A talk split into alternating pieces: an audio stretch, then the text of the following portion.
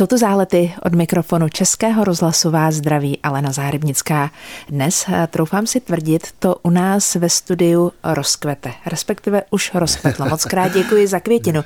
Mým hostem je muž, který musí věřit v zítřek, protože, jak praví jeden známý citát, pěstovat zahradu znamená věřit v zítřek. František Hlubocký, zahradník, majitel rodinné firmy, květinářství a zahradnictví se věnuje víc než 40 let. Jsem ráda, že nás posloucháte. Rozhlas Pardubice, rádio vašeho kraje. František Hlubocký se narodil v Liberci, vystudoval střední zahradnickou školu na Mělníku. Své květinářství založil v roce 1991. V rozhlasovém studiu je pravidelným hostem, poradit umí s mnoha květinovými neduhy a inspirovat může svými nápady. Dobrý den. Dobrý den. Řekněte mi, Františku, jakou květinovou vůni máte nejraději? Moje květinová vůně je jich víc. A já bych si troufl říct, že bych začnul jarem, to jsou třeba fialky. Vůbec mám slabost pro všechno tohleto drobné jarní kvítí, bledulky, sněženky, fialky a tak dále. Pak zase během léta takové ty voňavé růže jsou milé, ale ta staročeská stolístka růže, která je současně i teda léčivá, léčí duši a přivolá i lásku, tak ta snad má sice ne tak výraznou, ale tu vůni takovou od srdce k srdci, aby se řeklo. No a pak přijde podzim, zase jsou tam všechny možný dobré vůně, ale teď mi možná bude někdo nevěřit, já miluju vůni chryzantem. Přijdou chryzantemy, pro někoho je to nechci říct až hřbitovní vůně, při nejmenším kostelní, tak já tu vůni chryzantem miluji a ty mě jediný snad, co mě zpříjemňuje podzim, nemám ho rád ani zimu, jako zahradníci všichni, tak právě pohled na takové ty obyčejné kopertinové chryzantémky, koreánky se jim říkalo, co rostou po zahrádkách a jejich kořenitá vůně mě to nějak zpříjemňují. Hmm. Mluvil jste o vůni od srdce k srdci. Jak ji můžeme popsat? Čemu by se dala přirovnat? Eh, no, je to jemná, takový ten růžový parfém z Bulharska, také voní nádherně, ale je to až přes příliš, to je až moc okázale. Když to tohle je taková ta jemná vůně, která připomíná růže, samozřejmě je to léčivka, ale také to byla vonička. Jestli to mohu přiblížit, na venkovských zábavách si děvčata dávala rozkvetlou stolístku takhle někde do záňadří výstří, jak se řekne, do výstřihu tedy. tak. A možná, že právě tam byla u toho srdce a jiné srdéčko si přivonilo a bylo. Já jsem na úvod použila citát od Hepburnové eh, o tom, že tedy pěstovat zahradu znamená věřit v zítřek. Souhlasíte? Souhlasím a já bych ještě si dovolil přistrčit pana Čapka, mého úžasného spisovatele a zahradníku Rok, kde on píše, zahradník ten žije nadějí, protože on má na podzim naději, že ty cibulky, co zasází, z jara vykvetou a budou pěkné a velké, ale za rok, když tam budou zakořenělé, zase další jaro vykvetou a budou ještě větší a ještě mohutnější. Jak moc se váš obor proměnil za těch 40 let, co se mu věnujete? Je tam něco, co byste řekl, že třeba je změna ne úplně k dobrému a něco, bez čeho by to dnes prostě nešlo? No, musel bychom jít případ od případu. Já jsem, řeknu, že měl možná štěstí, že sice jsem začínal, je už to dost dlouho, tudíž mi dost roku, ale ještě dosluhovali, tak říkají na těch zahradách, ti staří fotři, ti staří zahradníci, takoví ti prvorepublikoví a mnohdy i zámečtí a tak, kteří měli mnoho zkušeností a ohromný cit zase, že uměli se vcítit do toho, nebyli takový nakažení tou velkou chorobou. Tak, takže od nich jsme leda co pochytili, něco teda do nás samozřejmě do té maturity ve škole natloukli a jo, mě škola bavila, my jsme se učili docela rádi. Tak něco jsme si z té školy odnesli, no a pak už celý život sbírám neustále každý rok novinky a novinky.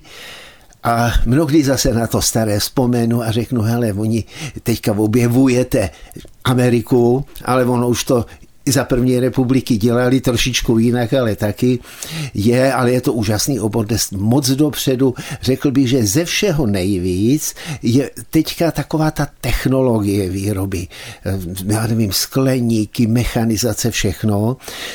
A pak zase prošel jsem obdobím, kdy jsme se učili ještě ve škole 4-5 druhů nebo několik ochranných chemických přípravků a ty byly téměř na všechno. Některé byly sakra pěkně špatné pak nastalo takové to období té chemizace, kde teda vše, jenom chemie všemocná a zase se moc nehledělo. A zase poslední roky, a já zase musím říct i ke cti, byť to bylo někdy nepříjemné, našich hygieniků a našich úřadů, se mnohé z přípravků zakázaly, mnohé se změnily, změnilo se jejich složení, takže se pořád jde tou cestou, aby tedy té chemie, té jedovaté chemie bylo co nejméně v tom našem prostředí, anebo aby byla rychle odbouratelná. Aby se to rozložilo díky vodě, ultrafialovému záření a tak, takže vlastně na tom povrchu té rostliny, květiny nebo zeleniny, to je jedno, ona svou práci vykoná, zbaví nás škůdců, ale pak se víceméně rozloží na neškodné látky a dokonce poslední leta jde i takové ty biopřípravky, což je samostatná kapitola, které jsou i mnohdy výluhy z různých bylin a tak, takže myslím si, že ta chemie poslední leta dělá úplně největší pokroky. Mým hostem v záletech je dnes zahradník František Hlubocký. Řekněte mi, jak vypadá vaše soukromá zahrada, co na ní musí být a co byste naopak třeba nikdy nevysadil? to jste mě trošku dověhla. Moje soukromá zahrada je taková díky mojí manželce, je ta přední část, ten dvorek, kde se dáme rozkvetlý a pěkný. Ona, až se někdy zlobím od jara, pořád tohle si tadyhle zasadím a tohle tamhle a tohle se mi líbí, protože se zabýváme i obchodem, takže mnozí zahradníci k nám přivážejí zboží, akorát vždycky mám pouze podmínku, bude si to zalévat sama. A druhá část, taková ta větší té zahrady, to je taková sbírka všeho možného. Ale je to k snědku, protože se zabývám pořád něčím takovým bážem kytky a takovou tou estetikou, něčím hezkým, takže tam já si zavřu, tam jsem nejraději sám a každý rok říkám, vysadím jenom čtyři druhy rajčat, víc ne, dá mě to moc práce. Přijde jaro, začnou se objevovat semínka a jich tam zase deset nebo dvanáct druhů a tohle to bych potřeboval, tuhle kelubnu ochutnat, ale tyhle brambory jsem ještě neviděl, tak zase jich taky řádek musím vysadit. No a letos teda jako největší novinka je letoška, doposávat jsem odolával melounům, všichni mě eh, jako nutí chtěli, jaký máš melon? Já říkám, žádný, nepěstuju. Ale letos se to povedlo, protože jsem tedy od kolegyně, která se zabývá roubováním, osazení z okurek melonu a tak dále, si také dva koupil a také dva vysadil a ošetřoval a pravidelně na ně snad každý den se chodil dívat, protože se nám tam udělali čtyři, čekali jsme čtyřčata u těch dvou rostlin, dělali se nám čtyři melouny, no a postupně jsme je začali sklízet a teďka bylo ještě mudrování. I sousedí mě volali, kdy hele se má sklízet melon. Tak jsem říkal, počkej, až ti bude hnědnout stopka, až se bude tak svrkávat.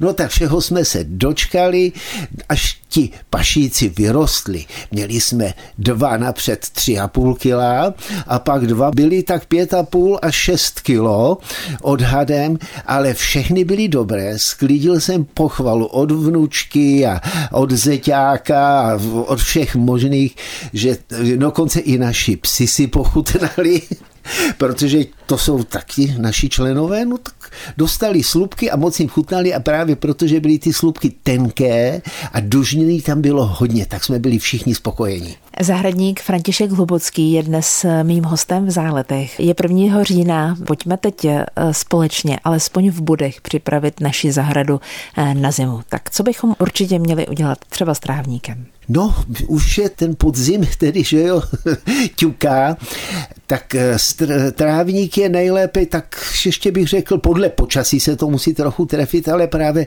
teďka z kraje října v té první půlce října posekat a ideálně, jestli můžeme pořádně vyhrabat z takové té, jak se seká hodně na nízko, tak tam je pak taková ta vatovatá nebo taková ta zvatovatěla a to tvoří takové ty vyhnilé plesnivé skvrny během zimy.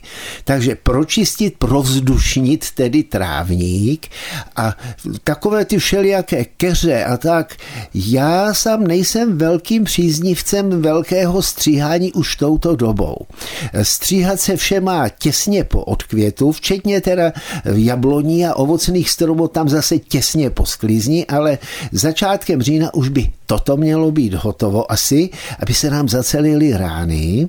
Už jsme tady společně zmínili eh, fakt, že mám ráda čapku zahradníků rok. Říkal jste, že je to taky vaše oblíbená kniha, dokonce jste z ní citoval. Tak proč? Proč toho Karla Čapka? Máte tak rád a proč zahradníků v no, je váš oblíbený? Ze dvou důvodů. Tak eh, Karla Čapka mám rád vůbec jako člověka díky jeho dílům a jeho krásnému jazyku češtině. A zahradníků rok, tam je všechno vstřebáno, to je pro mě, jak bych řekl, takové písmo svaté asi, aby se dalo nazvat takové čtení, kdy člověku je nějak někdy úzko, mami u postele, to řeknu rovnou, a prostě jednoduše otevřu si tu knížečku a tu jednu kapitolku, třeba v tom lednu, když je tak šeredně, třeba jsem zmrzlý, tak si otevřu březen a přečtu si březen a vím, co zas nás pěknýho čeká.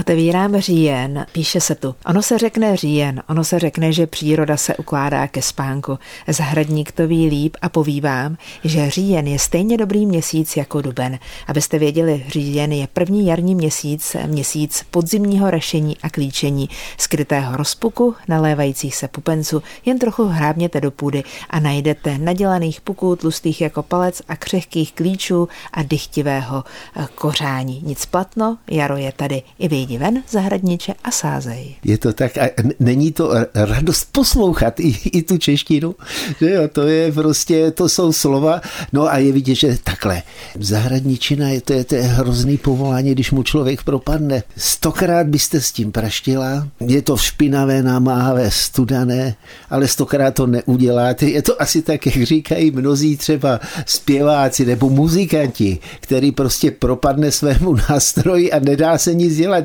a vydrží u toho téměř celý život třeba. Krásně na to navazuje to, když otevřu zahradníků rok v listopadu a navazuje na to, co vy říkáte právě teď o povoláních.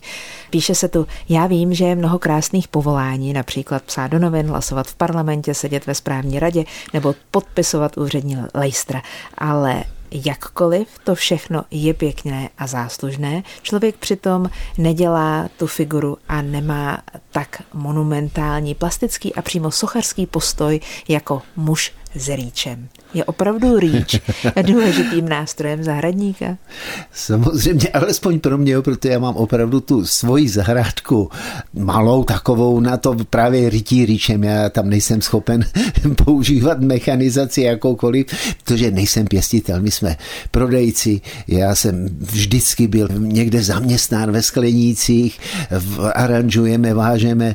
No, květiny pro každou příležitost od naší firmy dostanete, ať do kolébky nebo na pohřeb, je to jedno. František Hlubocký, posloucháte Zálety. Český rozhlas Pardubice, rádio vašeho kraje. Zálety dnes hostí zahradníka květináře, člověka, který o své práci, o své profesi mluví i po tolika letech s absolutním nadšením, zápalem. Mým hostem je František Hlubocký. Možná ještě zahradnický slang, tedy slova, která vy běžně používáte a možná se někdy přistihnete, že ne každý smrtelník vám úplně rozumí. Zkusíte nějaké? To je v každém oboru, no tak mnohdy, protože zahradníci jednak používají české názvy, ale každá rostlina má i botanický název. No tak, abychom se dorozuměli s veřejností, tak ty české názvy se většinou říkají v pořádku, tak jak mají, i když také ne zcela přesně. Místo Gerbery se řekne Brebery a tak. No, ale pak teda takové ty botanické to už jsme mývali někdy, protože si je zkracujeme, že ty jsou někdy delší. No tak fikus byl pičus, pelargonie, pergálie, že jo, takový, aby to tak z té pusy vyběhlo rychle. No pak jsou některá slova, to jsou jazykolami, ale to se schválně učilo, třeba kotinus cogigria a soleroilera soleroj říct, že jedno je keř, druhé je drobná rostlinka. Takže jako máme svůj jazyk, abychom se mezi sebou dohodli. Mhm, a perena?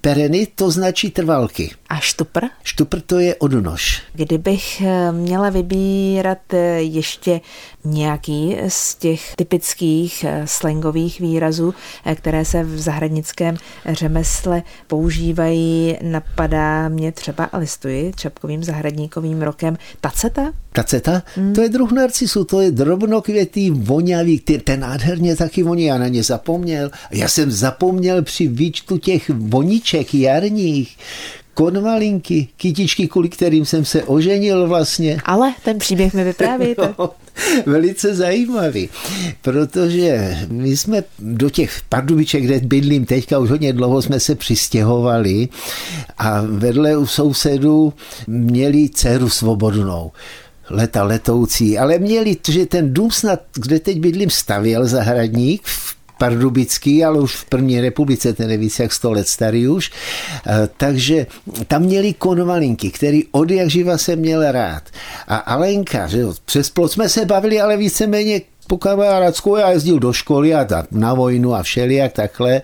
A my jsme to měnívali spolu, já jsem si takhle pěstoval třeba papriky a ona ráda papriky a oni měli konvalinky, takže já jsem dostával, bylo to obráceně, z jara, když jim kvetly konvalinky, tak jsem dostával kytičku konvalinek a tak nějak jsme povídali jenom u plotu a zase když jsem měl papriku, tak jsem zase dal papriku přes plot. No a trvalo to tak dlouho, až jsme najednou spolu je hodně roku, asi 45 nebo kolik to bude. Takže, ale konva, už bydlím, teda přestěhoval jsem se k těm konvalinkám.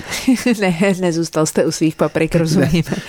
Zahradník, který se svému řemeslu věnuje přes 40 let, František Lubocký je se mnou dnes v záletech. I v meteorologii máme nějaké mýty, které dokola eh, pořád musíme vyvracet a pořád se k ním někdo vrací a my jenom zkoušíme, eh, jakým způsobem vysvětlit ten nějaký konkrétní omyl. Jaký největší mýtus je třeba ve vašem oboru vyvracet pořád dokola? Těch mýtů je hodně a jsou spíš takové drobné. Nejhorší je, a budete se divit, bylo to i když jsme měli učně v práci a, a, a, do, a ženy teďka třeba zákaznice naučit zalévat.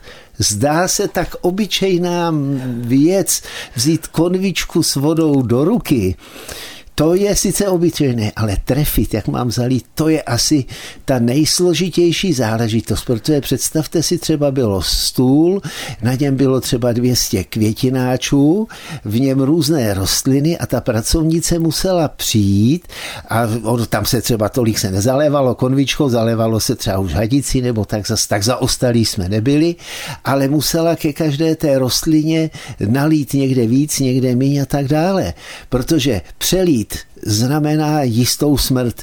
Nezalít, to se ta rostlina, ta je od přírody většinou na to připravená, se tak jako by přikrčí a když dostane včas trochu vody, tak se zpamatuje a roste dál. A tohle se stává velice často doma. Ženy jsou od přírody pečlivé, mají rádi všechno hezké, takže koupenou kytičku v květináči, posadí do okrasného květináče a protože má nařízeno někde v hodinkách, že ve středu a v sobotu se zalévá, tak jde a naleje. A nesáhne, jestli ta rostlina tu vodu vypila či ne. A pak se mě chodí ptát, ona mě vadne až loutne a já jí tolik zalejvám. Já říkám a právě proto. Na vánočních stolech, ale to tady hodně předbíhám, je 1. října, se objeví často eh, klasická vánoční růže. Některý rok vydrží 14 dnů, jiný rok mi vydrží do jara a některý rok stojí na našem stole růže, která je 4-5 let stará. Udělala jsem někde já zásadní chybu, anebo jsem jen zkrátka neměla kliku na to, co jsem si pořídila? Asi tak, asi to poslední je pravda. Takhle, abych to vysvětlil. Rostlina je to druh pryšce, říká se jí trošku neprávem růže snad podle té červené barvy, ale pochází z tropických částí někde z Mexika, kde je zvyklá na celou dobu teploty aspoň těch 22, 25, 20 klidně a u ní je nejhorší to, co zažila cestou, než se dostala k vám domů protože nikdy nevíte a na, ona je na dvě věci citlivá. Při přepravě nebo při tomhletom té konečné fázi na nachladnutí. A na to stačí půl dne třeba nastydnou někde v autě nebo někde, tudíž eh, koupit si v květinářství, zabalit si a utíkat s ní domů, neběhat nikde, jít kupovat, když nebude mrznout a tak. A ještě a nepřelévat, protože tak i v těch květinářstvích někdy to mi nedá, jdu po obchodáku a musím tam hodit, jak se říká oko, jak se o to starají, plave ve vodě, to nesmí taky. Takže ona je velice háklivá, to je jedna věc. A pak další věc je ty původní, co se, to byl asi jeden nebo dva druhy, které se začaly pěstovat, tak ty nebyly tak choulostivé. Teďka prošly šlechtěním velkým do barev různých, bílá růžová, velké květy a úzké listy a všelijaké, ale to šlechtění také mnohdy neznamená krok k lepšímu, protože ona je sice líbivější, ona je tak na těch deset dní, třeba třeba okolo těch Vánoc, možná, že ani není záměr, aby vydržela déle, ale o Češích je známo, že jsou pěstitele. My, máme, my jsme v jádru jako národ větší pěstitelé než eh, protěžovaní holanděné ti kupují pro ně květina úplně normálně spotřební zboží. Teď je to tady tenhle týden hezky a co bude potom už mě nezajímá. Takže se pěstovali ty obyčejnější a hlavně měli velice krátkou cestu na stůl. Třeba já s okolností během své praxe jsme pěstovávali takové asi tři tisíce tady v Pardubicích hmm. na trh vánoční těchto těch. A taky, když jsem si ji bral domů, tak jsem ji prostě honem zabalil, že jo, a honem mazal domů, že jo, aby z toho skleníku domů byla ta cesta nejkratší. Takže to je jedna věc. A pak ta, já nevím, jestli by vás zajímalo, jak to udělat, aby byla červená na ten štědrovečerní stůl. Komu se podařilo tu vánoční hvězdu přechovat až do této doby, je pěkná zelená. Od, dejme tomu toho října nebo půlky října je potřeba zatemňovat, a zkracovat den na 8 až 10 hodin. A pak to bude trvat asi 10 týdnů, než ona zčervená, než vytvoří ty červené listeny. František Hlubocký, posloucháte Zálety. Český rozhlas Pardubice, rádio vašeho kraje.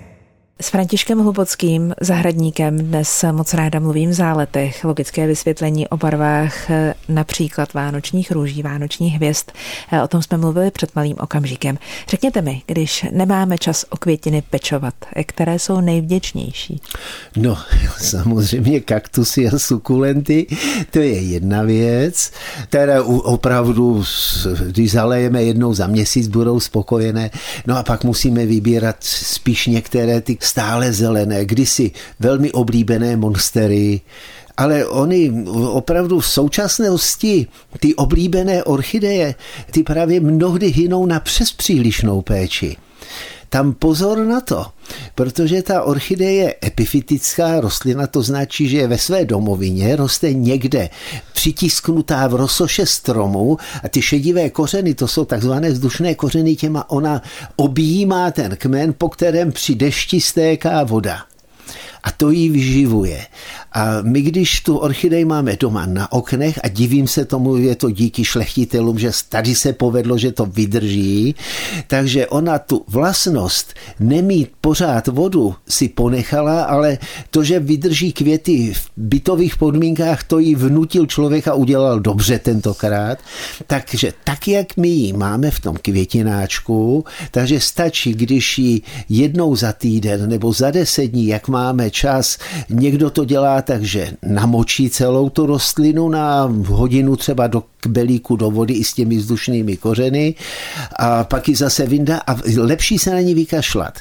Já jsem si to ještě ulehčil, no tak ženy jsou pečlivější, dělají to takhle a jelikož se mě tohle nechce dělat, tak jsem do každého toho okrasného květináče, kterým je, nasypal na dno, tak řekl bych 3-4 cm oblázků. Na tom ten květináč její stojí, jednou za týden, za deset dní, když si vzpomenu, a nejlépe, když mám nachytanou dešťovou vodu, její zaleju, tak aby pěkně krst ten květináček, krst ten substrát voda protekl až mezi mezi oblásky, ale aby zůstala jenom mezi oblásky. A té rostlině pak stačí ta, co se vypařuje okolo, ty vzdušné kořeny tam jsou zastrčené a ona si bydlí, žije. Ona nesnáší přes přílišnou péči, aby nesmí stát ve vodě. O závěrečnou otázku dnešních záletů jsme tradičně požádali počítač, prostě umělou inteligenci. A odpověď umělé inteligence zní. Na závěr bych se Františka Hlubockého zeptal, zda má nějakou radu pro všechny, kteří by se chtěli stát zahradními nadšenci, ale nemají na zahradu moc času. No, rada jak jsem už mluvil o svém povolání, že bych s tím stokrát praštil a stokrát jsem to neudělal, takže kdyby náhodou musel bych dělat něco jiného, určitě bych si tohle nechal jako svoje hobby, jako svého koníčka. A pak už si každý musí pouze říct, já mám představu divočiny, takže na té zahrádce budu mít různé keře, stromky, trošku vysázeno halabala, tuhle bude hromada roští, aby tam mohla být let ještěrka nebo ropuchy nebo ježci třeba, tuhle bude zase skalka, kde budou kameny, aby se tam zase mohli třeba slepější ubytovat, anebo miluju zámecké zahrady, protože zahradničené je strašně široký obor. A tak teďka zase protiklad francouzské zahrady, klasická, kromě říš třeba, že jo. A taky znám jednu paní, která je e, úžasná lékařka, která má malilinkatou zahrádečku v tomto stylu. A já jí vždycky říkám, paní doktorko, díte takový nímravý tolika práce a ona, ona mě říká, víte, já vidím nebo slyším toho hodně špatného za celý den a mě baví s tím letím, s tím letím hezonkým se tady piplat. Děkuji za všechno dobré e, a za tu krásu, kterou díky své práci předávám předáváte nám ostatním. Děkuju. Já jsem moc rád, že jsme se potkali, že jsem vás viděl vždycky, když jsem vysel na obrazovce a čekal nadějnou předpověď, takže bylo mě moc velkou ctí. Moc krát děkuju a krásnou neděli přejeme vám všem. Tento pořad si můžete znovu poslechnout v našem audioarchivu na webu pardubice.rozhlas.cz.